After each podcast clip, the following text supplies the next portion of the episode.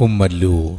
Maranatha gospel ministries ഒരുക്കുന്ന മുന്നൂറ്റി പത്താമത്തെ ബൈബിൾ സ്റ്റഡിയിലേക്ക് ഏവർക്കും സ്വാഗതം.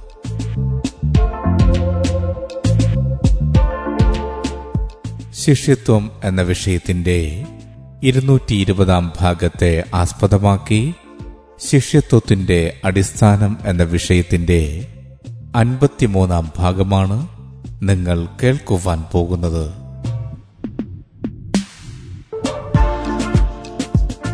ക്ലാസുകൾ എടുക്കുന്നത് brother Sunil Kumar C G.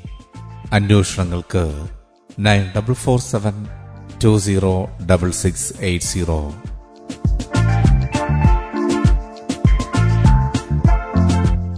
ഈ ക്ലാസുകളുടെ വീഡിയോ യൂട്യൂബിലും ലഭ്യമാണ്. Amen T V network Trivandrum Kerala. Triple nine five nine seven five nine eight zero. സൃഷ്ടാവായ ദൈവത്തിന്റെ അതിധന്യമായ നാം വാഴ്ത്തപ്പെടുമാറാകട്ടെ ശിഷ്യത്വത്തിന്റെ അടിസ്ഥാനം എന്ന വിഷയത്തുള്ള ബന്ധത്തിൽ അപ്പോസ്തല പ്രവൃത്തികൾ നാലാമത്തെ അധ്യയം മുപ്പത്തി രണ്ടാമത്തെ വാക്യത്തെ ആസ്പദമാക്കി ശിഷ്യനും സമ്പത്തും എന്ന വിഷയമാണ് ഇവിടെ നമ്മൾ വിചിന്തനം ചെയ്യാൻ കർത്താവ് ശരണപ്പെടുന്നത്. അപ്പോസ്തല പ്രവൃത്തികൾ നാലാമത്തെ അധ്യയം മുപ്പത്തിരണ്ടാമത്തെ വാക്യം. വിശ്വസിച്ചവരുടെ കൂട്ടം ഏകഹൃദയവും ഏക മനസ്സും ഉള്ളവരായിരുന്നു. തനിക്കുള്ളതൊന്നും സ്വന്തമെന്ന് ആരും പറഞ്ഞില്ല. സകലവും അവർക്ക് പൊതുവായിരുന്നു. ഒരു ശിഷ്യന്റെ ജീവിതത്തിൽ സമ്പത്തിനോടും അതിന്റെ വിനിമയത്തോടും ചുരുക്കത്തിൽ സമസ്ത മേഖലകളിലെയും അവന്റെ ഇടപെടലുകളെയും വ്യക്തമായി പ്രതിപാദിക്കുന്ന ഒരു വസ്തുതയാണ് പരിശുദ്ധാത്മാവിടെ രേഖപ്പെടുത്തിയിരിക്കുന്നത്. വിശ്വസിച്ചവരുടെ കൂട്ട ഏകഹൃതിയും ഏക മനസ്സും അതിന്റെ അനന്തരഫലമാണ് തനിക്കുള്ളതെന്നും സ്വന്തമെന്നാരും പറഞ്ഞില്ല എന്നുള്ളത്. അതിന്റെ പ്രായോഗികമായ വെളിപ്പെടുത്തലാണ് സകലവും അവർക്ക് പൊതുവായിരുന്നു എന്നുള്ളത്. സമ്പത്ത് എന്ന വിഷയത്തിൽ ഏതൊരു ശിഷ്യനും വളരെ സൂക്ഷ്മതയോടെ അനുവർത്തിക്കേണ്ടുന്ന ഒരു വസ്തുതയാണ് പരിശുദ്ധമോടെ രേഖപ്പെടുത്തിയിരിക്കുന്നത്. അപ്പോൾ പരിശുദ്ധാത്മാവിന്റെ നിയന്ത്രണത്തിൽ സമ്പത്ത് കൈകാര്യം ചെയ്യുക എന്ന കാര്യം ചിന്തിക്കുമ്പോൾ അടിസ്ഥാനപരമായി ചില കാര്യങ്ങൾ നമ്മൾ ഓർക്കേണ്ടത് ആവശ്യമാണ്. മത്തായ സുവിശേഷം ആറാമത്തെ അധ്യായം ഇരുപത്തിനാലാമത്തെ വാക്യത്തിൽ നമുക്ക് മനസ്സിലാകുന്നത് നമുക്ക് ദൈവത്തെയും മാമോനെയും സേവിപ്പാൻ കഴിയുകയില്ല. അതായത് ദൈവത്തെയും സമ്പത്തിനെയും ഒരേപോലെ സേവിപ്പാൻ നമുക്ക് കഴിയത്തില്ല. ദൈവത്തിനെയും സമ്പത്തിനെയും യജമാനന്മാരായിട്ടാണ് അവിടെ രേഖപ്പെടുത്തിയിരിക്കുന്നത്. ഒന്നുകിൽ ദൈവത്തെ യജമാനനായി സ്വീകരിച്ച് ദൈവത്തിന്റെ വഴി നടക്കുക അല്ലെങ്കിൽ സമ്പത്തിനെ യജമാനനായി സ്വീകരിച്ച് ലോകത്തിന്റെ വഴിയെ നടക്കുക. മത്തായ സുവിശേഷം പതിമൂന്നിന്റെ ഇരുപത്തിരണ്ടിൽ ധനത്തിന്റെ വഞ്ചനയിൽ പെട്ടുപോകാതിരിക്കണം. ധനത്തിനൊരു വഞ്ചനയുണ്ട്. അത് വ്യത്യസ്തമായ തലങ്ങളിൽ ധനം നമ്മളെ വഞ്ചിച്ചു കളയും. അതിൽ നമ്മൾ പെട്ടുപോകാതിരിക്കാൻ സൂക്ഷിക്കണം. ഒന്ന് കുരിന്തിയർ ആറിന്റെ പത്തൊൻപതിൽ നമ്മൾ കാണുന്നത് നമ്മുടെ ശരീരം ദൈവത്തിന്റെ ദാനമായ പരിശുദ്ധാത്മാവിന് വസിക്കേണ്ട മന്ദിരമാണ്. അതിനുള്ള ബന്ധത്തിൽ നാം വിലയ്ക്ക് വാങ്ങപ്പെട്ടവരാണ് നാം നമുക്കുള്ളവരല്ല. ആ ബോധ്യം നമുക്ക് ഓരോ നിമിഷവും നമ്മുടെ ജീവിതത്തിൽ ഉണ്ടാകണം. ഒന്ന് കൊരിന്തിയർ നാലിന്റെ ഏഴിൽ ദൈവം തന്നതല്ലാതെ നമുക്കൊന്നും ഇല്ല എന്നും അങ്ങനെ ദൈവം തന്നതാണെങ്കിൽ അതിലൊന്നും നമുക്ക് പ്രശംസിപ്പാനില്ല എന്നതും നമ്മൾ തിരിച്ചറിയണം. മർക്കോസ് എഴുതിയ സുവിശേഷം ഒന്നാമത്തെ അധ്യയം പതിനാല് പതിനഞ്ച് വാക്യങ്ങളിൽ നമുക്ക് മനസ്സിലാക്കാൻ കഴിയുന്നത് സുവിശേഷത്താൽ ഒരുവൻ പ്രവേശിക്കേണ്ടത് ദൈവരാജ്യത്തിലേക്കാണ്. ദൈവരാജ്യത്തിന്റെ അനുഭവത്തിൽ.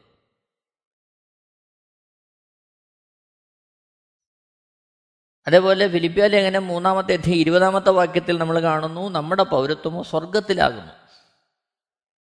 അപ്പോൾ ഈ വിഷയങ്ങളെ നമ്മുടെ ഹൃദയത്തിൽ സംഗ്രഹിച്ചുകൊണ്ട് വേണം സമ്പത്ത് എന്ന വിഷയത്തെ നമ്മൾ സമീപിക്കാൻ. അതിനെ എങ്ങനെ കൈകാര്യം ചെയ്യണം? കാരണം വളരെ ഗൗരവത്തോടെ പരിശുദ്ധാത്മാവിന്റെ ശബ്ദം കേട്ട് വേണം സാമ്പത്തിക കാര്യങ്ങളിൽ നാം ഇടപെടാനെന്നുള്ളത് വളരെ വ്യക്തമായിട്ട് ദൈവാത്മാവ് രേഖപ്പെടുത്തിയിരിക്കുക. കാരണം എന്താണ്? വളരെ പരിജ്ഞാനത്തോടെ നാം അത് കൈകാര്യം ചെയ്തില്ലെങ്കിൽ ഈ സമ്പത്ത് നമ്മുടെ യജമാനനാകും. നമ്മളെ ഭരിക്കാൻ തുടങ്ങും. ലോകത്തിലേക്ക് നമ്മളെ നയിക്കും. ദൈവം നമ്മുടെ യജമാനനായിരിക്കെ ആ സ്ഥാനത്ത് നിന്ന് ദൈവത്തെ മാറ്റി സമ്പത്തിനെ തദ്വാര ലോകത്തെ പിശാചിനെ നമ്മളിൽ യജമാനനായിട്ട് വാഴിക്കുന്ന തരത്തിലേക്ക് സമ്പത്ത് നമ്മളെ വഴിതെറ്റിക്കും. ഈ നമ്മൾ വളരെ സൂക്ഷ്മതയോടെ പരിജ്ഞാനത്തോടെ ശ്രദ്ധിക്കേണ്ടത് ആവശ്യമാണ്. അപ്പോൾ ഈ ശിഷ്യൻ സാമ്പത്തിക കാര്യങ്ങളിൽ വളരെ സൂക്ഷിക്കണമെന്ന് വിശുദ്ധ വേദപുസ്തകം നമ്മളെ ഓർമ്മപ്പെടുത്തുകയാണ്.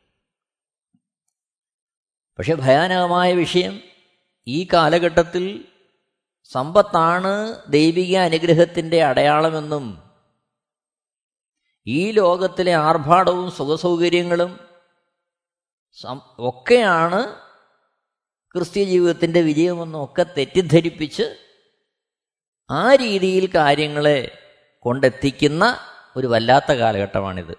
അവിടെയാണ് നാം ഇത് സൂക്ഷിക്കേണ്ടതിന്റെ ആവശ്യകത. നോക്കണം പരിജ്ഞാനത്തോടെയുള്ള ആ ചിലവിടൽ സമ്പത്തിന്റെ വിനിയോഗം. അതിനുള്ള ബന്ധത്തിൽ മത്തായി സുവിശേഷം ആറാമത്തെ അധ്യയം പത്തൊമ്പത് മുതൽ ഇരുപത്തൊന്ന് വരെയുള്ള വാക്യങ്ങളിൽ പത്തൊമ്പത് ഇരുപത് ഇരുപത്തൊന്ന് വാക്യങ്ങളിൽ പുഴുവും തുരുമ്പും കിടക്കുകയും കള്ളന്മാർ തുരന്ന് മോഷ്ടിക്കുകയും ചെയ്യുന്ന ഈ ഭൂമിയിൽ നിങ്ങൾ നിക്ഷേപം സ്വരൂപിക്കരുത്. ഇരുപതാമത്തെ വാക്യം. പുഴുവും തുരുമ്പും കെടുക്കാതെയും കള്ളന്മാർ തുരന്ന് മോഷ്ടിക്കാതെയും ഇരിക്കുന്ന സ്വർഗത്തിൽ നിക്ഷേപം സ്വരൂപിച്ചു കൊള്ളുവിൻ ഇരുപത്തൊന്നാമത്തെ വാക്യം.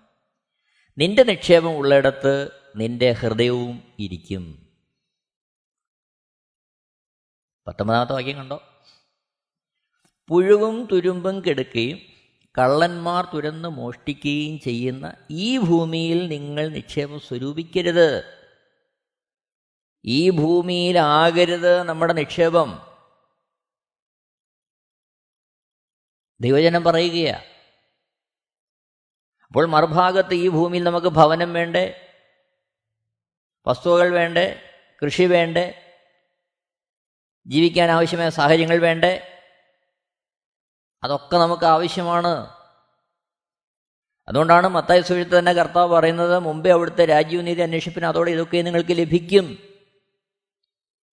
അതായത് ദൈവം നമ്മളെ വിളിച്ചാക്കിയിരിക്കുന്ന ദൗത്യം തികയ്ക്കുവാൻ ഈ ഭൂമിയിൽ നമ്മുടെ ഓട്ടം തികയ്ക്കുവാൻ പറ്റിയോടെ ജീവിക്കുവാൻ ദൈവിക വേലകൾ കർത്താവ് ഏൽപ്പിച്ചിരിക്കുന്ന തികയ്ക്കുവാൻ ആവശ്യമായി എന്ത് വേണമോ അതെല്ലാം നമുക്ക് ദൈവം ദാനമായി നൽകും. ദൈവം ദാനമായി നൽകും. എന്നാൽ നാം ഈ ഭൂമിയിൽ നമ്മുടെ നിക്ഷേപം സ്വരൂപിക്കരുതെന്ന് പറയുമ്പോൾ അതിന്റെ അർത്ഥം ഇരുപത്തൊന്നാമത്തെ വാക്യത്തിൽ കാണുന്നു മത്തയാറിന്റെ ഇരുപത്തൊന്നിൽ നിന്റെ നിക്ഷേപം ഉള്ളിടത്ത് നിന്റെ ഹൃദയം ഇരിക്കും. അതുകൊണ്ടാണ് ഇരുപതാമത്തെ വാക്യത്തിൽ വായിക്കുന്നത് പുഴുവും തുരുമ്പും കെടുക്കാതെയും കള്ളന്മാർ തുരന്ന് മോഷ്ടിക്കാതെയും ഇരിക്കുന്ന സ്വർഗത്തിൽ നിക്ഷേപം സ്വരൂപിച്ചു കൊള്ളുവിൻ. സ്വർഗത്തിൽ നിക്ഷേപം സ്വരൂപിക്കുക എന്ന് പറയുമ്പോൾ എന്താണ്? സ്വർഗത്തിൽ എങ്ങനെയാണ് നിക്ഷേപിക്കുന്നത്? ദൈവരാജ്യത്തിൽ വസിച്ചുകൊണ്ട് ദൈവത്തിന്റെ ഇഷ്ടപ്രകാരം ദൈവശബ്ദം കേട്ട് ദൈവം നമുക്ക് തരുന്ന വ്യക്തമായ ആ ആലോചന പ്രാപിച്ച് നാം നമ്മുടെ സമ്പത്തിനെ വിനിയോഗിക്കുക. അതാണ് സ്വർഗത്തിൽ നിക്ഷേപിക്കുക എന്ന് പറയുന്നത്. മറ്റു ഭാഗത്ത് സുവിശ കർത്താവ് പറയുന്നുണ്ട് നിങ്ങളുടെ വസ്തുവകളെ വിറ്റ് ദരിദ്രന്മാർക്ക് കൊടുക്കുക. കർത്താവിനെ സമീപിക്കുന്ന സമ്പന്നനായ ധനികനായ ഒരു യുവാവിനോട് കർത്താവ് ഉപദേശിക്കുന്നതാണ് നിനക്ക് സ്വർഗത്തിൽ നിക്ഷേപം ഉണ്ടാകാൻ എന്ത് വേണം? നിന്റെ സമ്പത്ത് വിറ്റ് ദരിദ്രർക്ക് കൊടുക്കുക. അവൾ ഓർക്കുക അവനോടത് പറയുന്നുവെങ്കിൽ ദരിദ്രന്മാർക്ക് കൊടുക്കുന്നതിനൊപ്പം വ്യത്യസ്തമായ ദൈവിക കാര്യങ്ങൾ നിർവഹിക്കേണ്ടതുണ്ട്. ചുരുക്കത്തിൽ അവനോട് അത് പറയുമ്പോൾ പരിശുദ്ധാത്മാവ് മത്തശ്വ ആറിന്റെ ഇരുപത് ഇരുപത്തൊന്ന് വാക്യങ്ങളിലൂടെ നമ്മോട് ഇടപെടുന്ന വിഷയം കർത്താവിന്റെ ഹിതമറിഞ്ഞ് കർത്താവിന്റെ ശബ്ദം കേട്ട് ദൈവം ആഗ്രഹിക്കുന്ന തരത്തിൽ നമ്മുടെ സമ്പത്തിനെ കൈകാര്യം ചെയ്യുക. ഇത് നമ്മുടെ ഹൃദയത്തിൽ സൂക്ഷിച്ചുകൊണ്ട് വേണം സാമ്പത്തികമായ വിഷയങ്ങളിൽ നമ്മൾ ഇടപെടാൻ. അല്ലെങ്കിൽ എന്തു പറ്റും? യജമാനനായിരിക്കുന്ന ദൈവത്തെ തള്ളിക്കൊണ്ട് മാമോനെ സമ്പത്തിനെ തദ്വാര പിശാചിനെ നമ്മുടെ യജമാനനായിട്ട് വാഴിക്കുന്ന അവസ്ഥയിലേക്ക് വഴുതിപ്പോകാനുള്ള സാധ്യതയുണ്ട്. നാം വളരെ സൂക്ഷിക്കേണ്ടത് ആവശ്യം. ഈ കാലഘട്ടത്തിൽ ഏറെ ശ്രദ്ധ ആവശ്യം. ദൈവത്തിന്റെ ആത്മാവ് ഓർമ്മിപ്പിക്കുകയാണ് നമ്മളെ ഈ വാക്യങ്ങളിലൂടെ.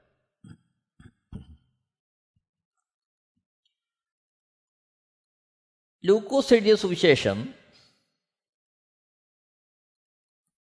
പതിനാലാമത്തെ അധ്യയം ഇരുപത്തി അഞ്ച് മുതൽ മുപ്പത്തി മൂന്ന് വരെയുള്ള വാക്യങ്ങൾ. ലൂക്കോസ് എഴുതിയ സുവിശേഷം. പതിനാലാമത്തെ അധ്യയം ഇരുപത്തി അഞ്ച് മുതൽ മുപ്പത്തി മൂന്ന് വരെയുള്ള വാക്യങ്ങൾ. അതിൽ ഇരുപത്താറാമത്തെ വാക്യത്തിൽ നമ്മൾ കാണുന്നു എന്റെ അടുക്കൽ വരികയും അപ്പനെയും അമ്മയെയും ഭാര്യയെയും മക്കളെയും സഹോദരന്മാരെയും സഹോദരികളെയും സ്വന്ത ജീവനെയും കൂടെ പകയ്ക്കാതിരിക്കുകയും ചെയ്യുന്നവന് എന്റെ ശിഷ്യനായിരിക്കാൻ കഴിയുകയില്ല. ശിഷ്യനായിരിക്കാൻ കഴിയുകയില്ല. മുപ്പത്തിമൂന്നാമത്തെ വാക്യത്തിൽ അങ്ങനെ തന്നെ നിങ്ങളിൽ ആരെങ്കിലും തനിക്കുള്ളതൊക്കെയും വിട്ടുപിരിയുന്നില്ല എങ്കിൽ അവന് എന്റെ ശിഷ്യനായിരിക്കാൻ കഴിയുകയില്ല. ഇരുപത്തേഴ് മുതൽ മുപ്പത്തിരണ്ട് വരെയുള്ള വാക്യങ്ങളിൽ യേശു കർത്താവ് ഗോപുരം പണിയോടും പടയേൽപ്പാൻ പുറപ്പെടുന്ന രാജാവിനോടും ഒക്കെ ആയിട്ട്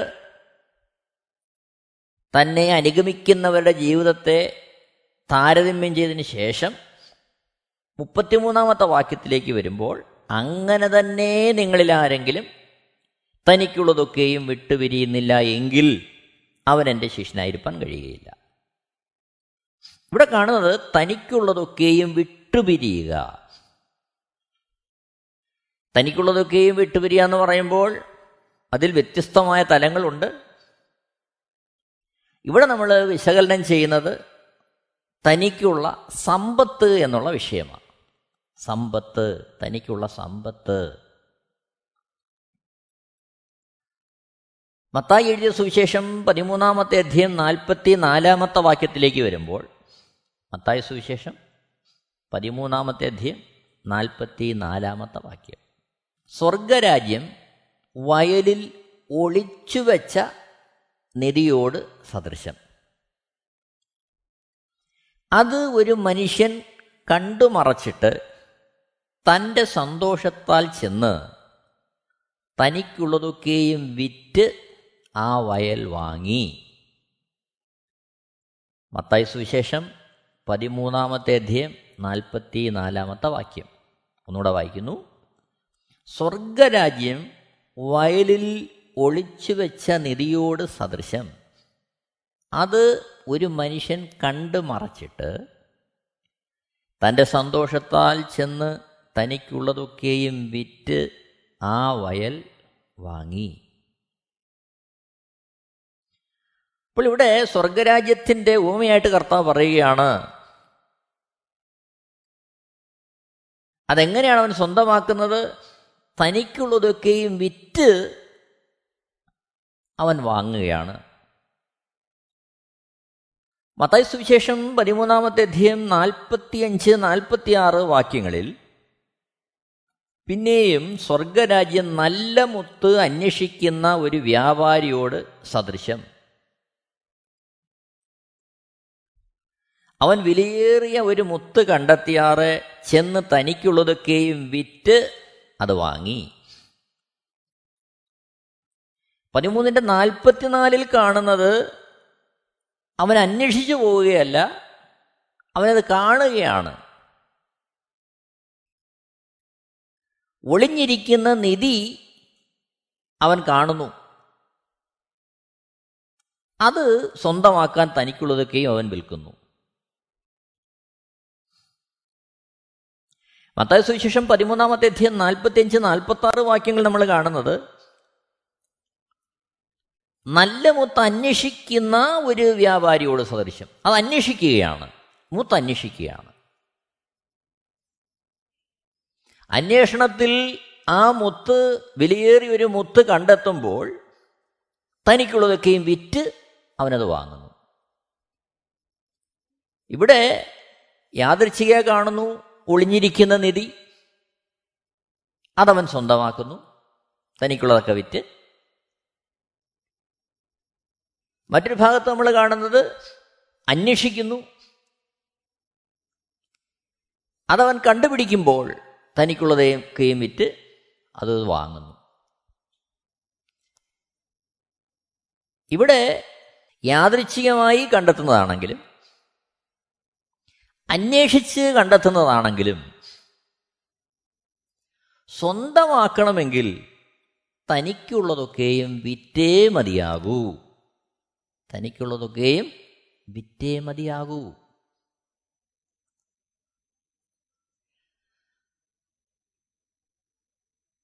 ഇത് വളരെ വ്യക്തമായിട്ട് നമ്മൾ മനസ്സിലാക്കേണ്ടുന്ന ഒരാത്മീയ സത്യമാണ്. മർക്കോസ് എഴുതിയ സുവിശേഷം പന്ത്രണ്ടാമത്തെ അധ്യയം. നാൽപ്പത്തി ഒന്ന് മുതൽ നാൽപ്പത്തി നാല് വരെയുള്ള വാക്യങ്ങൾ. മർക്കോസ് എഴുതിയ സുവിശേഷം പന്ത്രണ്ടാമത്തെ അധ്യയം നാൽപ്പത്തി ഒന്ന് മുതൽ നാൽപ്പത്തി നാല് വരെയുള്ള വാക്യങ്ങൾ. പിന്നെ യേശു ശ്രീഭണ്ഡാരത്തിന് നേരെ ഇരിക്കുമ്പോൾ പുരുഷാരം ഭണ്ഡാരത്തിൽ പണം ഇടുന്നത് നോക്കിക്കൊണ്ടിരുന്നു. ധനവാന്മാർ പലരും വളരെ ഇട്ടു. നാൽപ്പത്തിരണ്ടാമത്തെ വാക്യത്തിൽ ദരിദ്രയായ ഒരു വിധവ വന്ന് ഒരു പൈസയ്ക്ക് ശരിയായ രണ്ട് വെള്ളിക്കാശിട്ടു നാൽപ്പത്തിമൂന്നാമത്തെ വാക്യം അപ്പോൾ അവൻ ശിഷ്യന്മാരെ അടുക്കൽ വിളിച്ചു.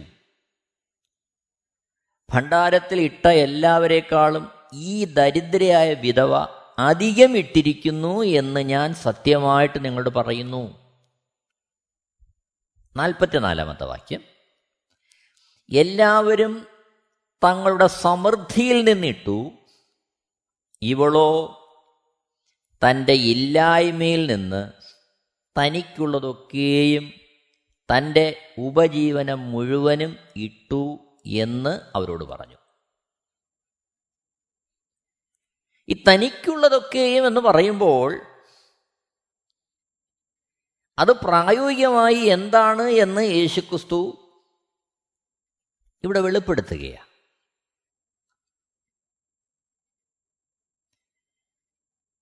ഇവിടെ മർക്കോസിന്റെ സുവിശേഷം പന്ത്രണ്ടാമത്തെ എത്തി നാൽപ്പത്തി ഒന്ന് മുതൽ നാൽപ്പത്തി നാല് വരെയുള്ള വാക്യങ്ങളിൽ യേശു വിവരിക്കുന്നത് ശ്രീഭണ്ഡാരത്തിൽ പണം ഇടുന്നവരെ കുറിച്ചാണ്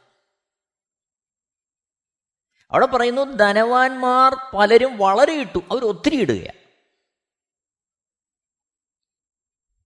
എന്നാൽ വിധവയായ സ്ത്രീ വന്ന് ഒരു പൈസയ്ക്ക് ശരിയായ രണ്ട് കാശിടുകയാണ് രണ്ട് കാശിടുന്നു. അവിടെ അതേ ഉള്ളൂ. ധനവാന്മാർ വളരെ ഇടുന്നു. വിധവ രണ്ട് കാശിടുന്നു. എന്നാൽ ഇതിനെക്കുറിച്ചുള്ള യേശുക്രിസ്തുവിന്റെ വിശകലനം വളരെ ശ്രദ്ധയോടെ അതേസമയം വളരെ ഭയത്തോടെ ഗൗരവത്തോടെ നമ്മൾ കാണേണ്ടത് ആവശ്യമാണ്. മർക്കോസ് പന്ത്രണ്ടിന്റെ നാൽപ്പത്തി മൂന്നിൽ അപ്പോൾ അവൻ ശിഷ്യന്മാരെ അടുക്കൽ വിളിച്ചു. ഭണ്ഡാരത്തിൽ ഇട്ട എല്ലാവരെക്കാളും ഈ ദരിദ്രയായ വിധവ അധികം ഇട്ടിരിക്കുന്നു എന്ന് ഞാൻ സമൃദ്ധിയായിട്ട് നിങ്ങളോട് പറയുന്നു. ഇത് നമ്മൾ വളരെ ശ്രദ്ധിക്കണം.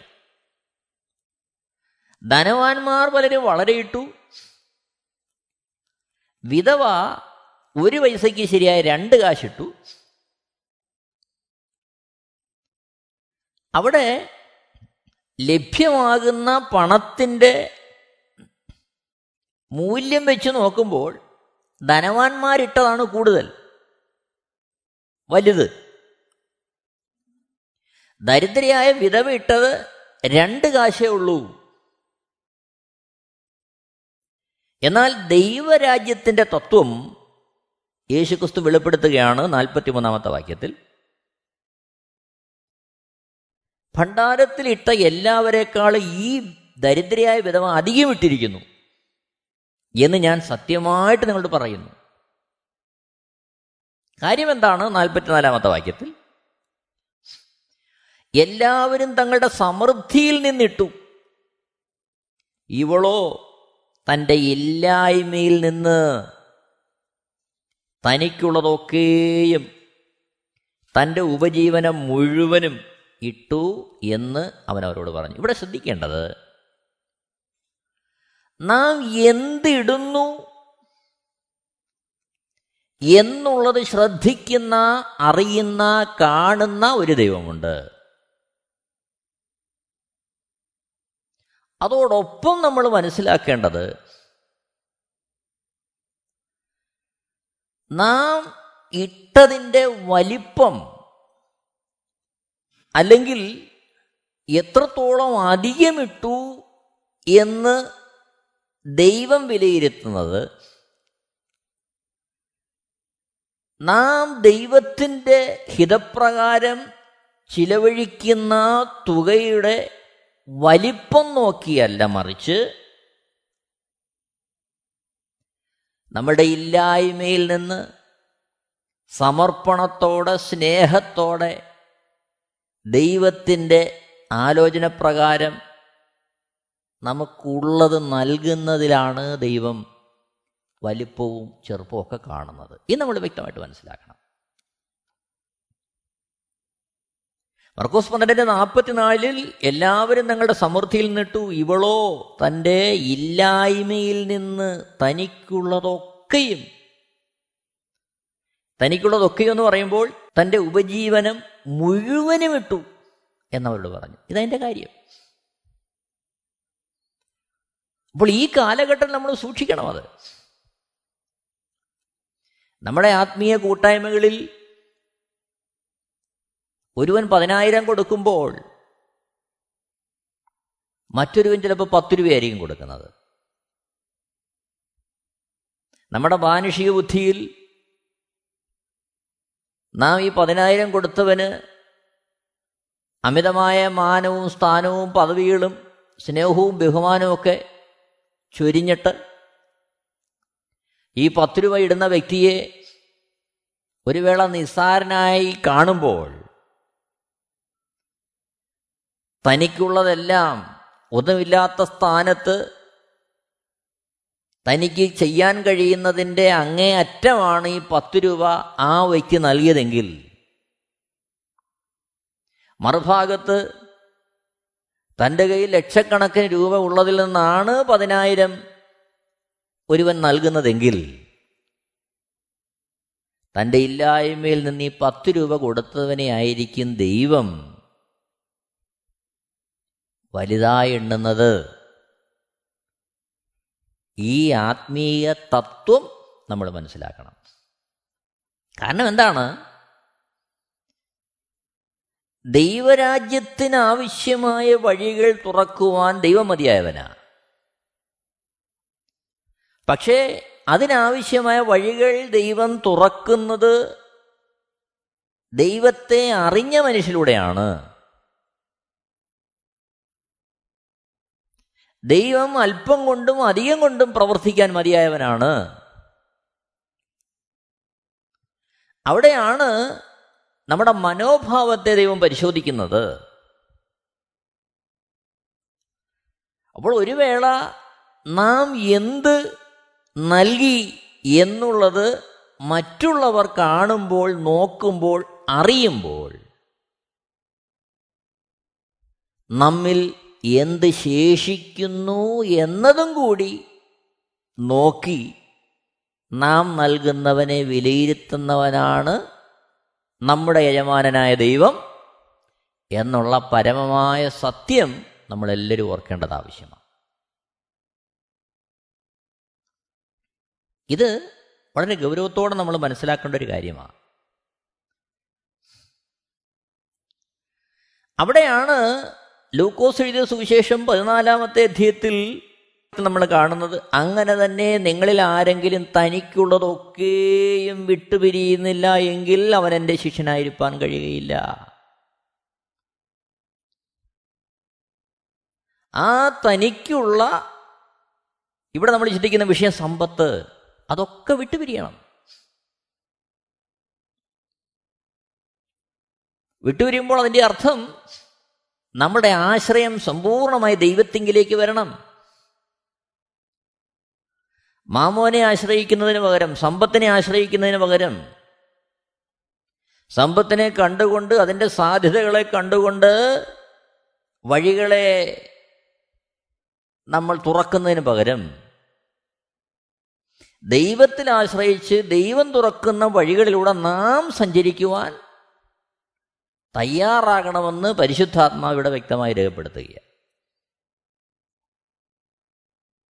അപ്പോൾ ഇവിടെയാണ് യേശുക്രിസ്തുവിനെ രക്ഷകനായും കർത്താവും പാവമോചകനുമായി സ്വീകരിച്ച് യേശുക്രിസ്തുവിനെ അനുഗമിക്കുവാൻ ജീവിതം സമർപ്പിച്ച ഒരു ശിഷ്യൻ. സാമ്പത്തിക വിഷയങ്ങളിൽ എത്രത്തോളം അവൻ ജാഗരൂകനായിരിക്കണമെന്നത് നമുക്ക് മനസ്സിലാകുന്നത്. തനിക്കുള്ളതൊക്കെയും വിട്ടുപിരിയണം.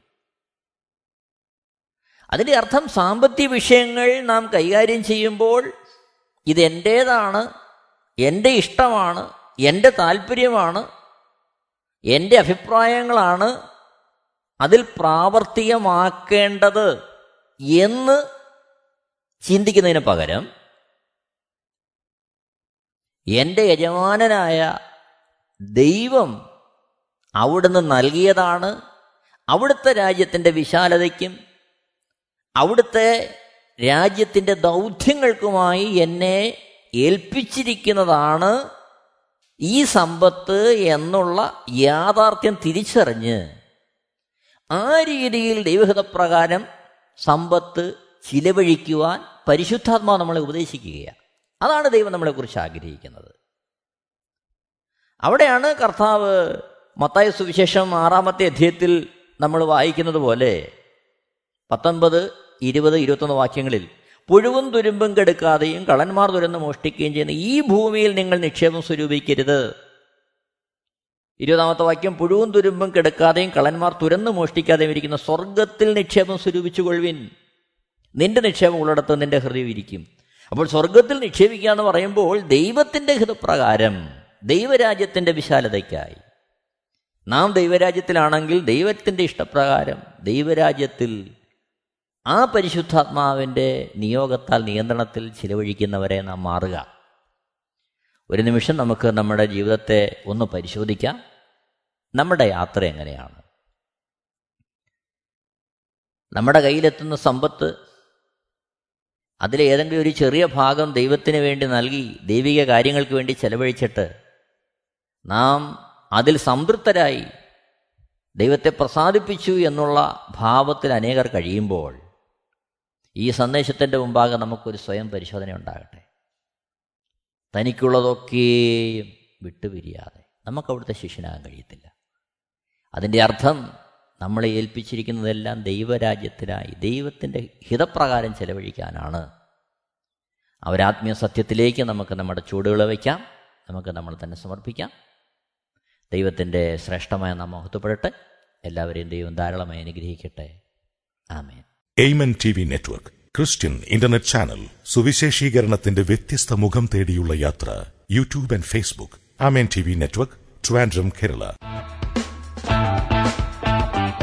ഞങ്ങളുടെ വിലാസം Maranatha gospel ministries Marankuzhi Kummallur P O Kollam. ആറ് ഒൻപത് ഒന്ന് അഞ്ച് ഏഴ് മൂന്ന്.